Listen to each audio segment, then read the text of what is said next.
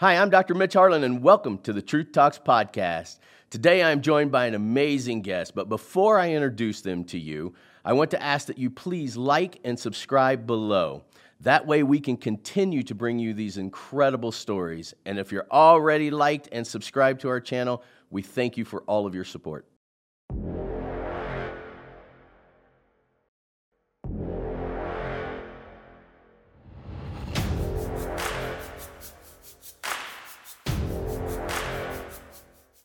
Today's episode is really, really, really a fun one. This is David Rogers that we're here with today. David, how are you? I'm great, thank you. Thank you for having me. Oh, this is this is incredible. You, this is the epitome of why we do Truth Talks, and We'll- and we'll this see. actually this actually just started. That's right. Just start will be an important uh, phrase in the context of this talk. I think. it is going to be the key phrase. I think it, it could be uh, for sure. Here's what happened. Uh, you and I met the very first time I was lecturing, and you were with a uh, production company, 408 Productions. 408 Productions. We're going to key them in, you betcha. Yeah. And uh, I'm up on stage. I end up doing a, a spiel. It was a leadership uh, development day uh, talk that we did. I came in and I told some stories uh, of different people that we've actually done on the podcast.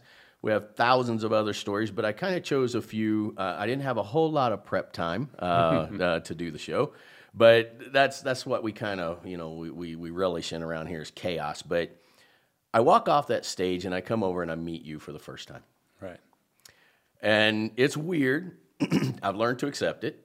But I'm like, ooh, there's something just real nice about that guy. When I came off stage, I don't know if you remember. I do. But you said, Well, I, I congratulated you on your talk, told you what a powerful message you had. You spoke on the topic of integrity, and you used some examples of some Navy SEALs and people in the military that have served our country and talked about their uh, participation, their hardship, the consequences, the lessons learned. And uh, like you, I just felt kind of a bond almost instantly, uh, partly because of your style on stage, your command of the audience, uh, but more importantly, the message that you were sharing. It's powerful. and, it, and and I appreciate that because you always want it to be powerful when you do something. But it was there was something there, and I, I didn't know what it was. Um, I knew that producer Chad had known you guys and was doing some work with you as well, and he's always a good kind of litmus test for me. If he likes somebody, I know I'm probably going to like them as well, and and so. I give you a call. As a matter of fact, it's almost kind of a weird thing because we didn't have the right number. You were trying to get a hold of me, I guess, and I didn't know. You weren't returning my text messages, and I was thinking, uh, "What's up?" Not, guy not that interested in chatting with me, but we eventually got it together. which is again kind of the lesson in the story, right? It was a wrong number. I, not only did I enjoy when I got the actual email, I'm like, all right, right on. I really like this guy, right? But there's already a story being made that ah, maybe this guy really doesn't want to chat. Yeah, more like maybe persistence is really important, and if you don't get it right the first time, just keep going, keep trying again. Another lesson, right? So we have this meeting, and I loved it. It was a great meeting. It wasn't abnormal from any meetings that I have. Right. And until the camera went off, until until the actual meeting was done, Right. then you and I spent what close to two hours, I think, continuing the conversation. Indeed, we did, and it was pretty darn powerful, I have to say, and uh, unexpected to me because you drew some topics and some um, information out of me that I don't readily share, and uh, it got pretty intense and pretty emotional, and um I have been reflecting upon it since that day. Well, good because we're going to put it all on on camera here, on tape here for the world to see. And I know that's tough, but I also know how tough you are. And uh, I learned that in two hours, right? And that discussion that we had, which we're going to to kind of go through today, is exactly the essence of why we do Truth Talks. Um, there's going to be a whole lot of people that are going to get a whole lot of information here that can be applied in almost all aspects of life. I knew you felt and shared in the same thing that we do here on Truth Talks. I could feel the passion, all the stuff that you've done in your career. But we're going to talk about the mountain. Let's talk about our conversation that we had that I absolutely was adamant to get on tape here. We started talking about this trip that you took. Right. So the the nature of the trip was uh, I was turning 50, and I thought it would be um, exciting to try to do something fairly epic for my 50th birthday. And uh, the context was uh, the sport of cycling, which is something I've been a very uh, mid level amateur participant in for many years and remain so today. We're talking about decades. And um, I was trying to dream up what the most difficult thing was that I could think to do or attempt to do on a bicycle. And uh, so the idea that eventually uh, showed up in my in my mind was to try to ride the Tour de France from beginning to end, all 21 stages, starting uh, four days ahead of the actual race and finishing four days ahead of the race, um, doing it solo uh, with a camper van for my mobile hotel room and uh, source of food and dry clothing. And that was uh, the gist of the idea. And, and I don't know much about cycling other than I know that the Tour de France is like climbing Mount Everest. It's like the hardest thing ever. So I, I was kind of getting on to that. I'm like, okay, well, this guy's really wanting to do something like way above epic, right? right? Which then starts to set off alarms with me. Right. You asked an important question uh, on the heels of my disclosure of what that ride was about. And we're going to talk about that because I think it is the most important part, or at least one of the most important parts of the story. So let's start with how all that journey began, and then let's talk about the ride. Yeah. Well, uh, at the time I was living in Omaha, Nebraska, which is uh, not known for its high altitude alpine climbs. so my training was uh, into the headwinds on rolling hills and came out to Colorado a couple of times to ride at altitude and try to acquaint with that. But uh, the gist of it is uh, leased a motorhome from a place in Nice, France, uh, flew across the pond with my um, driving partner, and uh, the journey began in the harbor of Monaco uh, and got off to a rather auspicious beginning on day one. Which I let's just keep going because th- this is perfect, start to finish. All right. Well, the the the opening stage of the Tour de France is typically called a prologue, and it's a shorter, uh, typically individual time trial, and it's just sort of the way to kind of kick the event off. And Monaco is obviously a very unique and prestigious community, and so uh, we stayed overnight uh, in the motorhome in the harbor illegally. Uh, got up in the morning to warm up for the opening uh, prologue stage, which was about a 20 kilometer uh, ride. And uh, it was very misty, and the front wheel of my bike dropped into a, a storm drain. And it popped me up in the air, and I came down hard on the handlebars and uh, broke a rib. Uh, in fact, it was displaced and kind of sticking, protruding out from my jersey, and um, I hadn't even started the 2,300 mile ride that I was supposed to be doing over the next three weeks, and uh, here I was with a fairly painful injury. Yeah, like ribs are one of the worst. They're, yeah, I've broken a lot of them, and. And we'll talk about a friend of mine who's uh, suffering with that situation right now, uh, I'm sure, at some point here. But uh, yeah, they're they're uncomfortable. It's not easy to do much of anything, and probably riding a bike up and down mountains is not a good idea. Tell them what you did.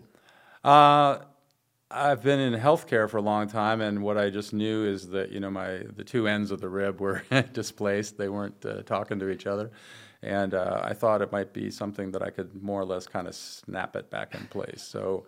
Um, I got off the ground. I realized what was going on. I I took a deep breath. I put my hands against my uh, rib cage and I pressed in hard, and it kind of went click, and that was that. You were you were you were like, okay, I think it's where we want to tell all of our listeners to not do that. Yeah, it's probably not a good idea. It's not the best. Of all. Something called ideas. a pneumothorax that you would probably not like to inflict upon. It's yourself. a bad day. I've had a few of those too. so you pop this in, you're content. Yeah. Then the journey starts. Yeah, the journey started, and uh, you know the the opening ride was difficult, and then the next day, uh, the first uh, real stage of the tour was across southern France, uh, along the Mediterranean, and uh, we had a little uh, little mishap on day day two, if you will, of the tour that had the potential of derailing it, but um, we put mind over matter and and continued the journey There was a little accident with the motorhome, uh, caused some challenges for the driver. And so for a few days, I had to ride and drive. Uh, but the goal was to make sure that I checked all the boxes because uh, you you couldn't finish the journey if you didn't do the work, and that meant riding each stage from start to finish. But there was a there was a situation where you would drive the motorhome, Right ride back, to the end of the stage, ride back on my bike to the beginning of the stage, and then ride back to the end of the stage. You're doing it twice. Yeah, for a few days, and you know those days turned into, you know, 250 to almost 300 mile days, and I was well aware that that wasn't sustainable for the whole trip, but it what was it's what was necessary at the time, and I couldn't afford to sort of sit and wait for things to straighten out because the actual race was going to be coming on my heels, and I knew that if they overtook me, then my opportunity was going to be over because you know the tour is a, a massive event with you know cars and traffic and spectators, and I needed to stay ahead of the fray in order to have a chance. To, Yeah, they don't care what journey you're on. they don't give a what Shit. journey I'm on. give a shit what journey you're on. That's right. So you went up there, drove the motorhome up so far, rode back, and then come back to finish it. Just so in your mind, you had literally done the entire race. Right. That is huge. Well, I think what's more huge, uh, really, as I've reflected upon that part of the experience, is that when you decide to take on something like climbing Everest, this was my version of that. I'm afraid of heights, so I couldn't climb Everest. Um, you're undoubtedly going to be dependent on other people. And uh, most of these things just can't be done all on your lonesome, right? And so there's a selfish aspect of pursuing something like this because, in a way, it's all about you, and yet you still need other people.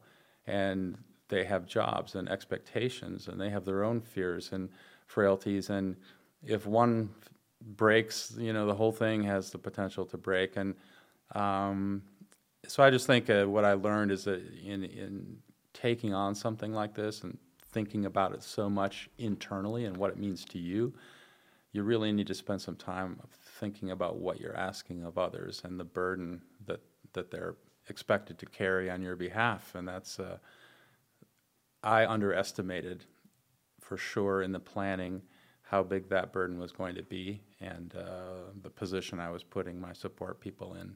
Well, I think as we go on, it'll really reveal itself. So you flew in a buddy Yep. To help drive. Yeah, I have a friend that uh, I've known for 30 years uh, in Wisconsin, where's my home state, where we met. And uh, he has dual citizenship in Spain. And I called him up to explain the dilemma. He's also a former cyclist, uh, very uh, astute about European cycling and really a student of the game. And um, it just so happened that he was flying to Spain, and the route went across southern France that year and into Spain. And so he literally met us in one of the finishing towns and had seven days where he could uh, drive the motorhome uh, while I continued my journey. And then he had to go on to his uh, next level of next responsibilities, and we tried to figure out what was going to happen next because there was still going to be 10 more days of driving France into Switzerland, down into Italy, uh, back into France. You know, those there was a lot of uh, territory yet to cover. And uh, he has a friend lives in Nova Scotia, and we called him and flew him from Nova Scotia to France to pick up the driving duties for the last ten days. So, Why, why do you think somebody would do that for you? uh, wow, that's a great question. I, I think. When you come across a person in your life who you see has aspirational goals, um, maybe they're doing something that you've done and you'd love to see them experience it. Maybe they're doing something that you've dreamed of, but uh, or uh, but but never maybe had the courage to try. Maybe they're living vicariously through you. Maybe they're just a friend and they want to help you um, experience something that's uh, unusual and life changing. Um, Which is just amazing, right? When you have people like that in your life, it's just amazing. Yeah, and and the, I think the thing is when you experience people like that that give to you, it gives you the perspective of how impactful you can be in someone else's life to do the same. You know, people talk about that as paying it forward, and um, I think the important thing is just to have your eyes open and and this level of self awareness that I think sometimes people don't have to see the opportunities because they're all around us.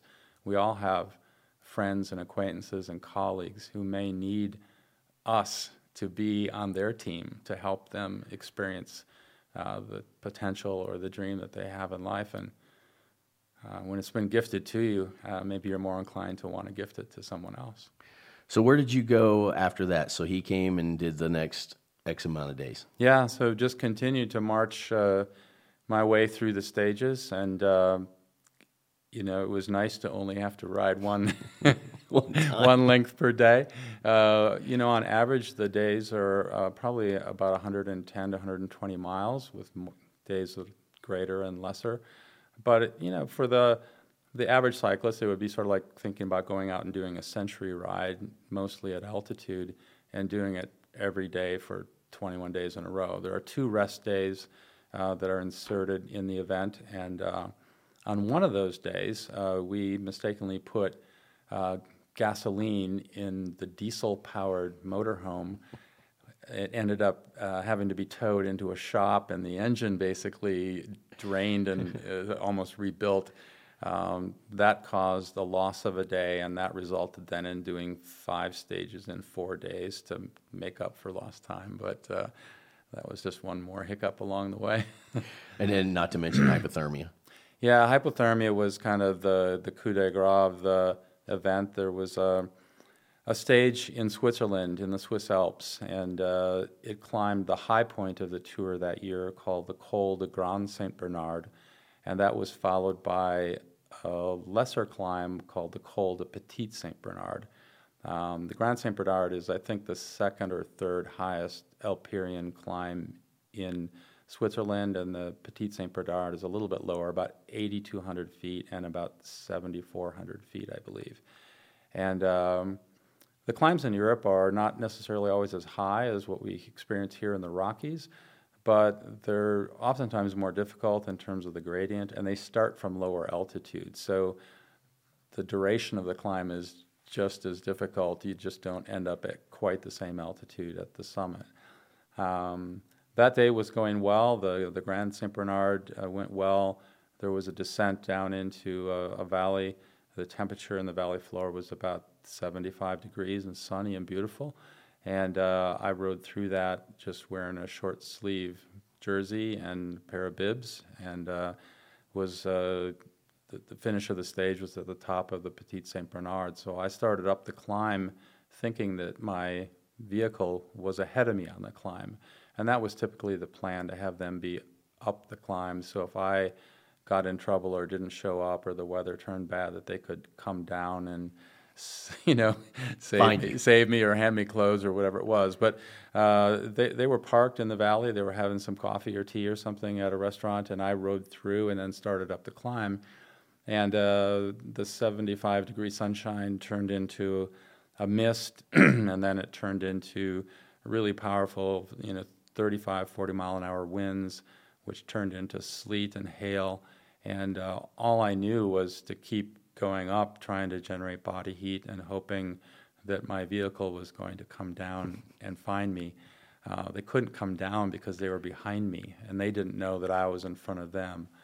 And so at the top of the summit, um, I was so hypothermic, I, I, could barely pedal, and I thought, well, I'll, I'll go over the top and sort of see what's on the other side because there was nobody at the summit. There was a parking lot, a kind of a concrete outbuilding and some kind of closed restaurant. And it was literally blizzarding cold as, and I was soaking wet and completely uh, almost incapacitated. I went down the other side for about two kilometers, came to a sign that said Italy, and I thought, well, that seems like a bad idea to keep going to another country. I think I'll go back to the top.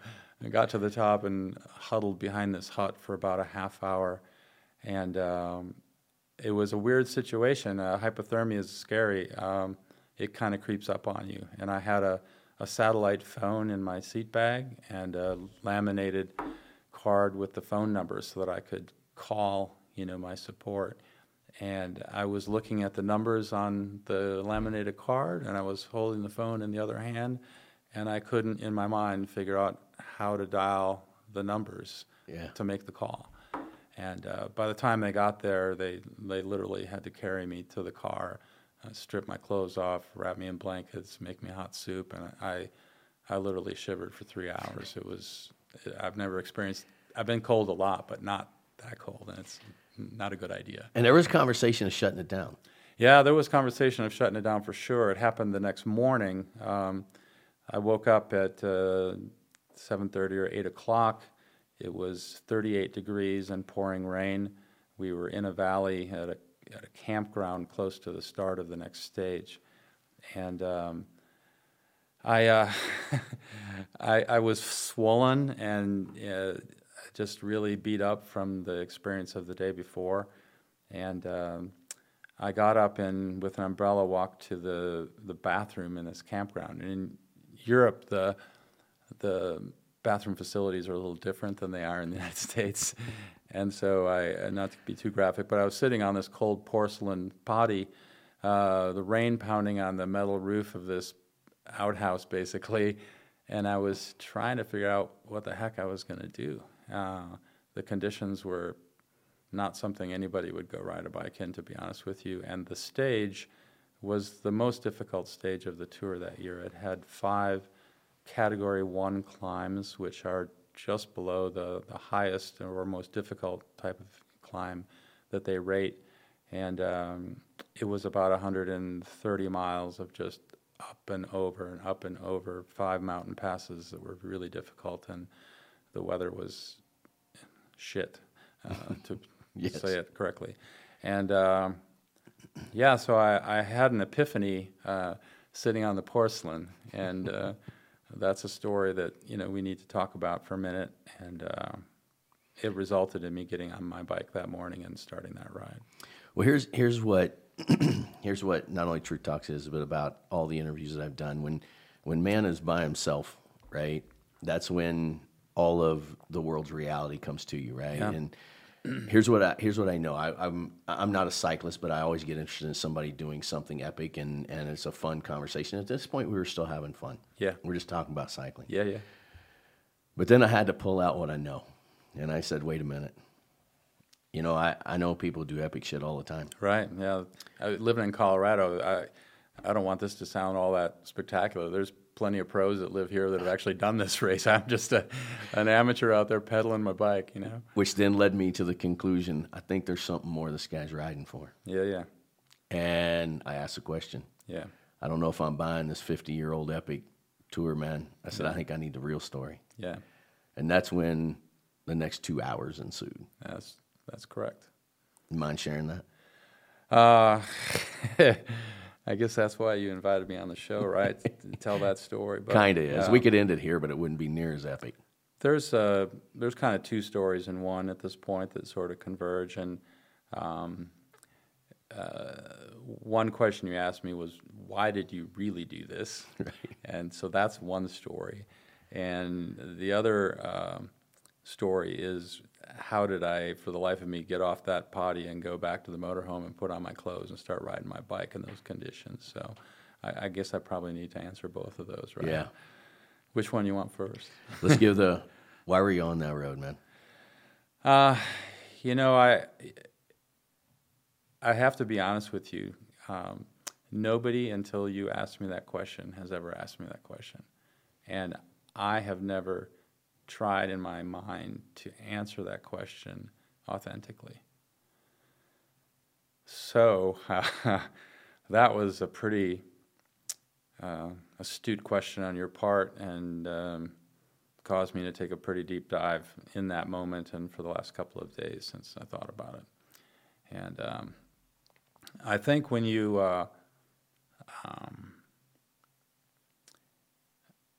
I think sometimes the things we try to achieve in our lives are oftentimes based on the validation that we hope comes with it. And that validation that we're seeking oftentimes is not internal, it's external. We want people to be proud of us. We want our identity to be linked to the achievement. We want a pat on the back. We want someone to say good job. And um, so jokingly, everybody talks about having mommy and daddy issues.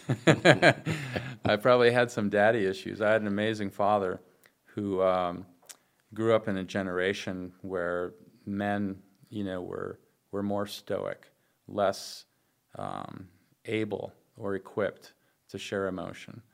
Um, he was a World War II veteran, um, highly decorated for pulling wounded soldiers half blown apart out of battle. So he'd seen some pretty uh, devastating situations in his life. And I think uh, that and just his upbringing made it hard for him to be warm and fuzzy. And um, I spent a lot of my life attempting to do things that would get his attention. Yeah. I wanted that pat on the back, whether it was through academics or athletics or relationships or professional achievements or whatever it was. I was hoping my, my dad would step up and give me that hug or that handshake. And uh, this ride happened 10 years after he had passed away. And uh, I think I was still being, I was still in pursuit of his um, acknowledgments. So, dreaming up the most difficult thing I could think of to do was just the natural progression of trying to find a way to get noticed. And um, so, did that play a part consciously or subconsciously in why I was there? Um, I think your question hit home. There's no doubt. Um, yeah. Epic things are usually there for other epic things. Rarely is there one epic event. Uh, it's usually one looking for another. Yeah, it's kind of what they kind of link together. They they? they always link together, and you know what was so interesting about this story to me was when we when we were having this discussion and we were talking. I mean, shit, both of us are sitting there, two grown men crying on a damn Zoom call, right? Right. And uh, I'm thinking, okay, what, what are all the lessons in this? You know, there was a relationship issue going on. Right. Um, how many of us have actually been on that mountain? We've all been on that mountain, right? Absolutely. We just didn't make it an epic trip over the Tour de France, right? But for every single person in life that's going through whatever it is, it's almost like you know you you will do these epic things to to prove to somebody that it is. When in fact, I think that is our truly our way of proving it to ourselves. But it was it was so emotional. But what what did you come out with? Yeah, I came out with a couple of uh, powerful things for me.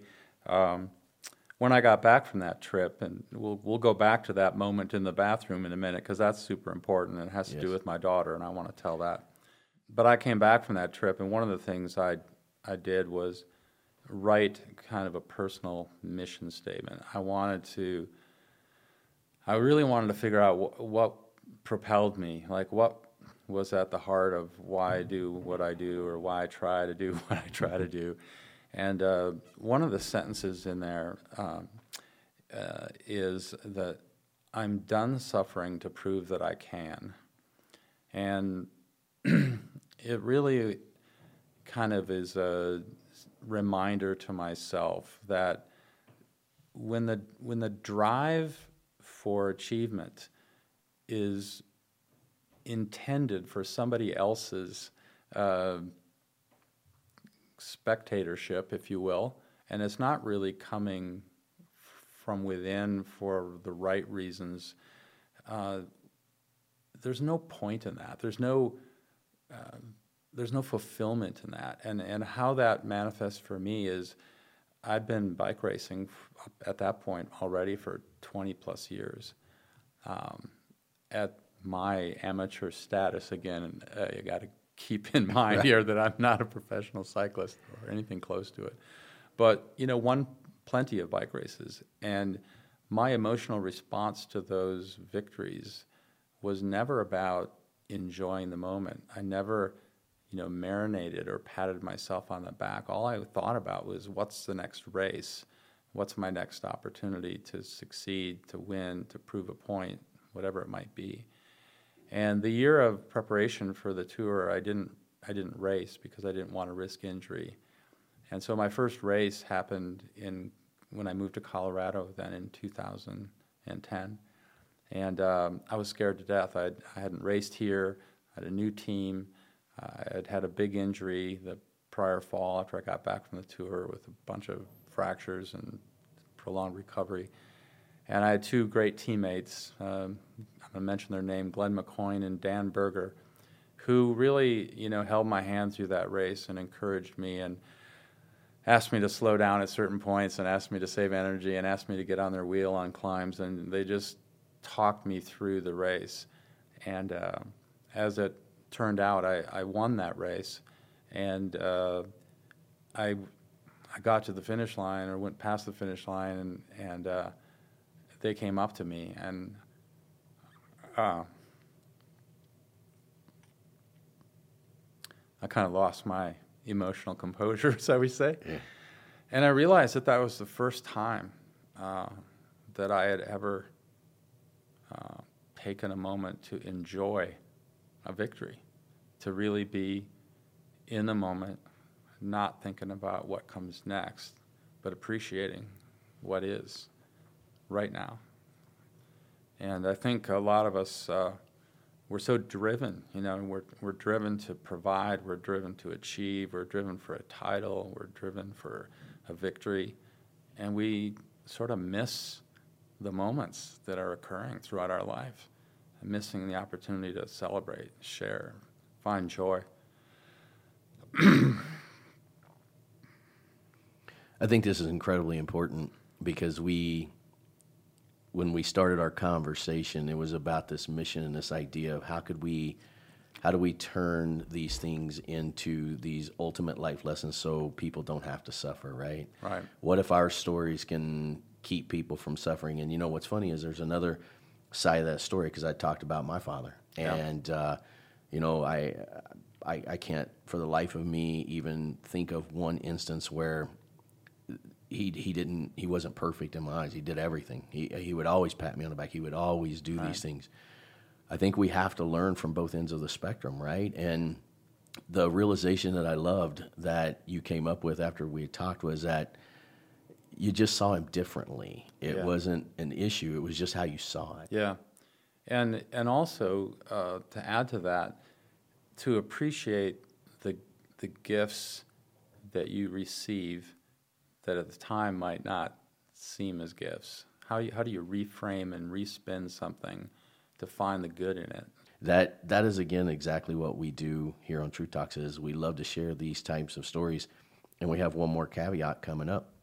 But let's go now. Let's circle back to the porcelain in the middle of the rain and your daughter. Yeah, yeah. My daughter Liz, amazing uh, young woman and a, a new mom, by the way, uh, with her 10 month old daughter Kenna, my granddaughter. Uh, so exciting.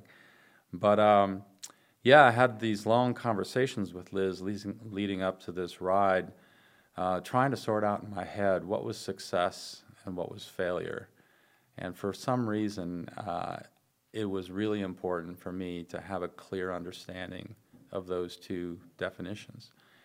And, uh, you know, this undertaking had a certain amount of unpredictability and a lot of variables that I didn't necessarily have control over. I didn't have control over the weather or the traffic or the body, you know, failing potentially or the bike breaking or God knows any number of things that could have sort of derailed. So I was trying to take all that into account. I was driven to get to the finish line. I needed to figure out what the definition was. And uh, we sort of centered on the idea that it wasn't about the things that I couldn't control, it was about one thing that I could control. And that was that every day that I would get on the bike and just start. And those two words, you know, have become pretty profound in my life, and and um, you know, I probably shared it as wisdom or insight to a, a person or two who's um, confronted with a challenge in life that they think is insurmountable, or maybe a failure in life that they think that they can't come back from. And in my mind, I felt that if each day I could just start, that once it's almost like a physics, you know, you know, a body in motion is more likely to stay in motion, right? right? Um, I just felt that if I got on my bike each day, no matter what had happened the day before, and just started pedaling, that somehow I'd figure out a way to get to the end. The the failure would be to not start. So that morning, in the 38 degree rain, when I got back to the motorhome, and my two drivers at that point said, "So, what are we going to do this morning? You want to grab breakfast and, you know, let's take, you know, obviously can't ride. Let's take the day off." And I was just very stoic, and I remember walking kind of past them through the door of the motorhome and going to a cabinet and started pulling out every piece of warm, foul weather clothing that I had with me. And they looked at me like, What are you doing? And I said, I'm getting ready to ride my bike. And like, you can't ride your bike, man. Look at yourself. You look like shit. Your, the weather is, when you get up higher, it's going to be snowing uh, you can't ride in this. And I'm like, yeah, yeah, I actually can. And I'm, I'm going to be leaving in about 30 minutes. So you, it'd be nice for me today if you could be ahead of me on the mountain instead of behind me, just in case, you know, bad stuff happens. And so I, I just started. And uh, as I mentioned, it was the most difficult stage that year. And I have to tell you that I had the most spectacular day of riding I've ever had.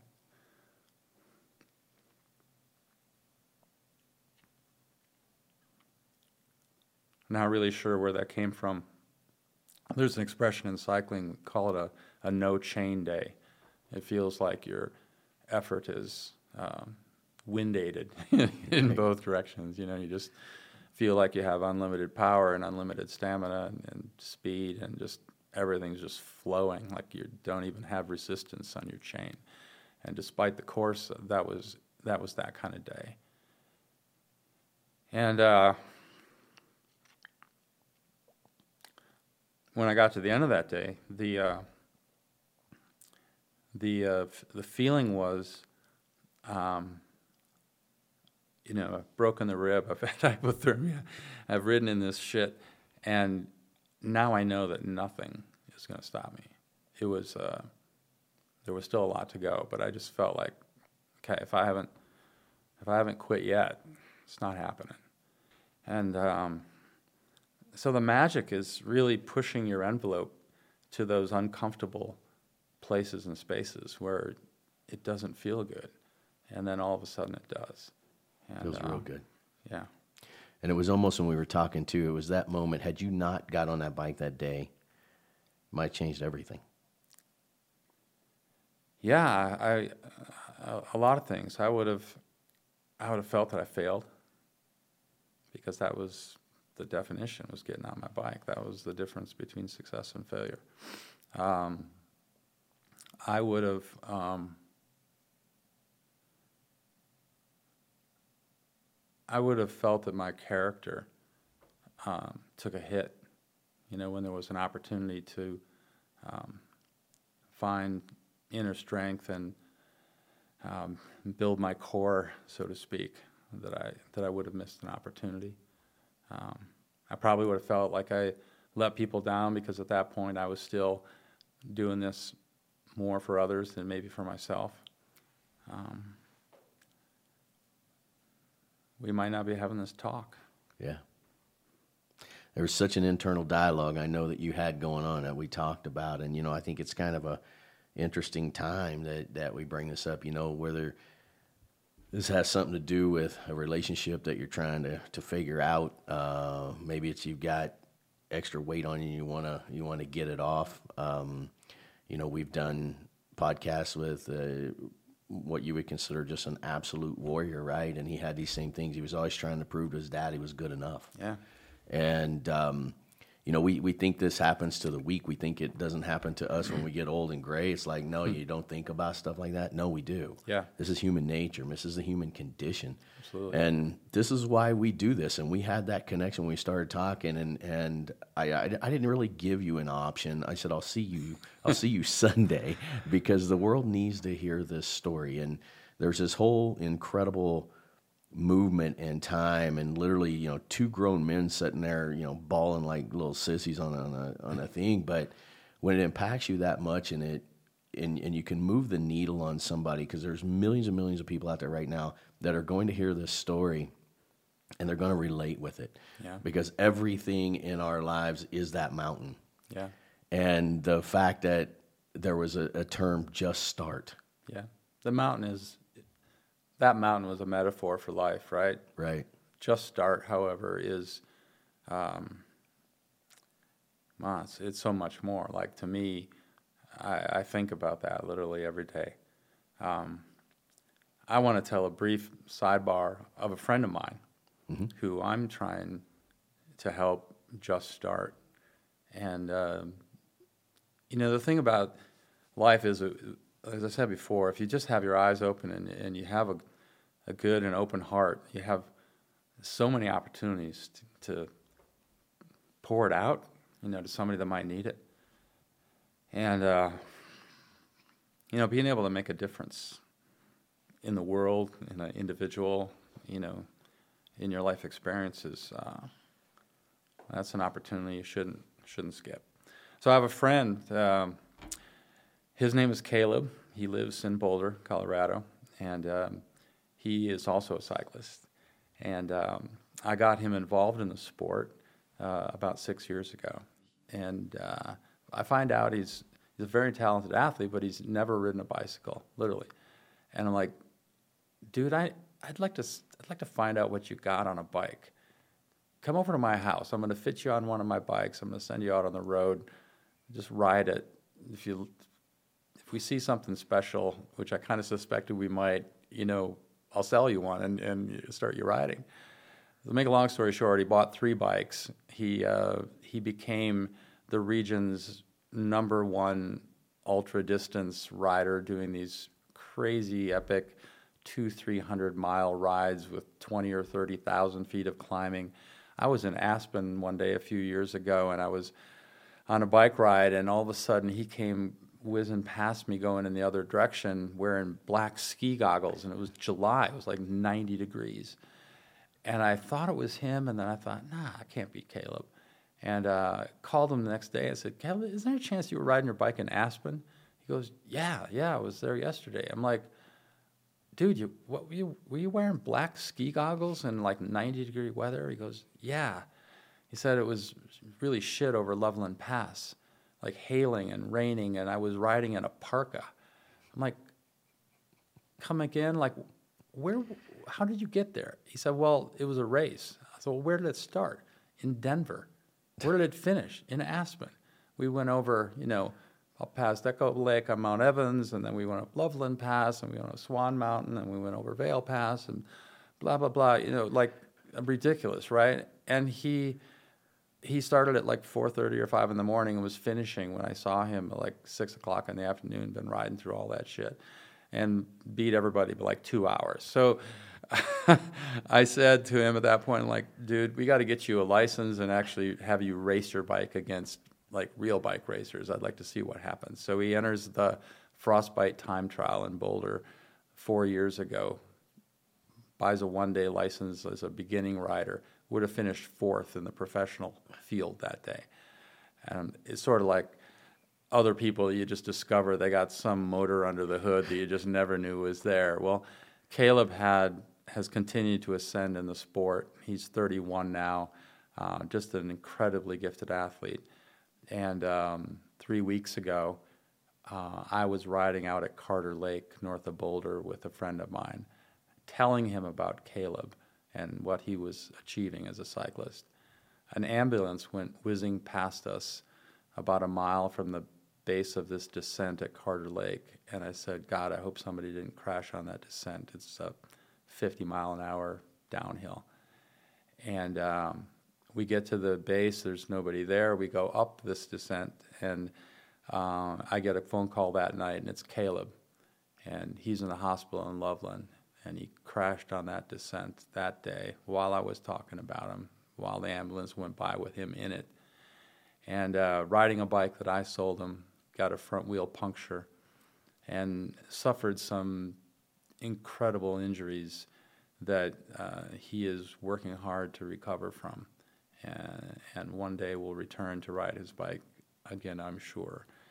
And um, so we've been spending a lot of time talking about our life's experiences and talking about when devastating moments like that happen. How do they, how do they change you? How do they change your perspective? How do they give you an opportunity to give and receive in a different way? How do they pull the fight out of you and, and inspire you to, to climb out of the hole that you're in? And, you know, he's not a quitter and he won't quit and he'll come back to be his best self plus because he'll now have some tools to give to other people that he didn't have before that accident. So, you know, I, I think the point in that is that when you face hardship and you face adversity and you get you know, your ass handed to you, you can quit, you can give up, you can turn sour, or you can use that in ways to help other people get through similar difficulties. And they show up, as you said, in all facets of life. It's not it's not about the bike, as Lance once wrote. It is really about life, and uh, that's again, it's, it's a metaphor for the world we live in and and there's a little bit of him that's that's going through some stuff right now, and the message would be just start. Yeah, absolutely. We've we've discussed that. He is uh, two days ago. I was out on a ride. I filmed a little video while I was riding down the shoulder of the road north of Longmont. I send him inspirational photos and videos every couple of days just to keep him tuned in. And 30 minutes later, he sends me a video back He's on a recumbent bicycle hooked up to an indoor trainer in his living room, and he's racing on Zwift, pedaling with one leg. Yeah. Pedaling with one leg. His other legs, you know, can't move it because he one of the things he has is a is a severely broken hip. And so one leg sitting on a stool, and he's cranking away at 170 watts with one leg racing on a virtual, you know, app, uh, an app called Zwift that uh, most riders know about. And anyway, uh, he's that kind of guy. You know, he's going to come back and and uh, he's going to have something to offer from his adversity, uh, and he'll give it to somebody else. And more. Yeah. So I can't end this unless I end it like this two grown men, we get all emotional talking to one another, but what, what'd you take away? What did I take away from this conversation? Yeah. Uh, whew.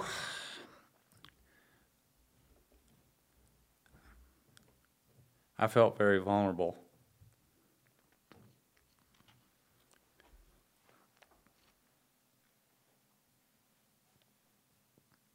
You can't have me lose it now. I've been doing a pretty good job. It's good my, for ratings. Keep my shit together. Uh, I felt very vulnerable coming here, you know, to share this, this story and um, insights and perspectives. Um, it uh, takes some level of courage to be real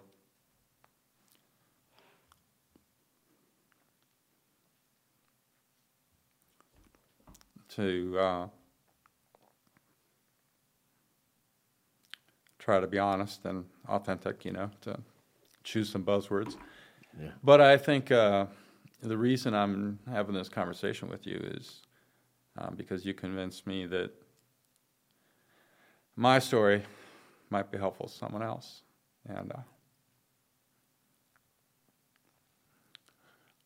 I'm not motivated in this conversation to to talk about me. Um, again, uh, I or my story is uh, potentially a vehicle to uh, give someone else who might have been facing their own adversity to to just start and to put uh, one foot in front of the other each day to create some momentum, um, to recognize that the others the other side of the climb that they're on is uh, followed by a downhill. And uh, in baseball, you can't get on base if you don't bat, right? Yeah. In life, you can't succeed if you don't try. Um, if you quit, you give up the opportunity. Uh, and, and by just starting, you give yourself every opportunity. Just starting. God, it's great. You know, I think um, one of the things I always think about when I have these types of conversations is, you know, I listen to a man or a woman or whoever it may be, um, and you get this kind of overwhelming feeling or sensation like they don't feel good enough. They don't feel something, right? Right. And after our conversation, I'm sitting there thinking, man, this is one of my favorite people on the planet. I just met the guy. and it wasn't even supposed to be about a story. We were talking business. Right. And 24 hours later, I'm like, wow, this is like a hugely influential guy in my life, right? It's weird. It's weird to me sometimes that people don't recognize that. And to that to a lot of people out there who don't feel like they're good enough, they're incredibly great to someone or maybe a lot of someone's. Yeah. But you just got to start. Yeah. David, I tell you what, I appreciate you coming on this show, being vulnerable. We both did good. We were disasters. If they would have saw us when we were talking about this before, it was a disastrous. That was my greatest fear. I had a friend give me a give me a tip on trying to keep my uh, my emotions intact, and I'm grateful to her for sharing that. And uh, well, now you got to share it. She talked about feeling your toes, uh, clench your butt cheeks whenever it starts to get hot. You know, she talked about uh, how emotion is your feeling in the moment. The story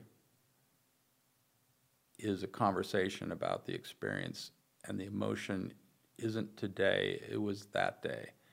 And the message that can be helpful to other people needs to be communicated clearly to be effective. And you, if you lose yourself in the emotion, you lose some of the potential that you have to give. I can kind of get on board with that, but the reason I loved you is because you were a bawling baby, and uh, so I guess it just depends on who's listening. Yeah, right? yeah, yeah. Well, um, it helped me get through the conversation. Yeah, it did. It helped yeah. you get through. Uh, you know what? I know we're all going to end up working together because yeah. you're you're my kind of people, and this is uh, this is why we did what we did. This is why we've sacrificed what we've sacrificed, and you know, it's. Um, I hope someone. Well, I mean, everybody needs to watch this segment. This is just one that it's a, it's a feel good segment, but you've done extremely well uh, we're proud of you, man, and we just know there's nothing but better things ahead. Thank you, man. Thanks for coming on. It's been my, my pleasure for sure.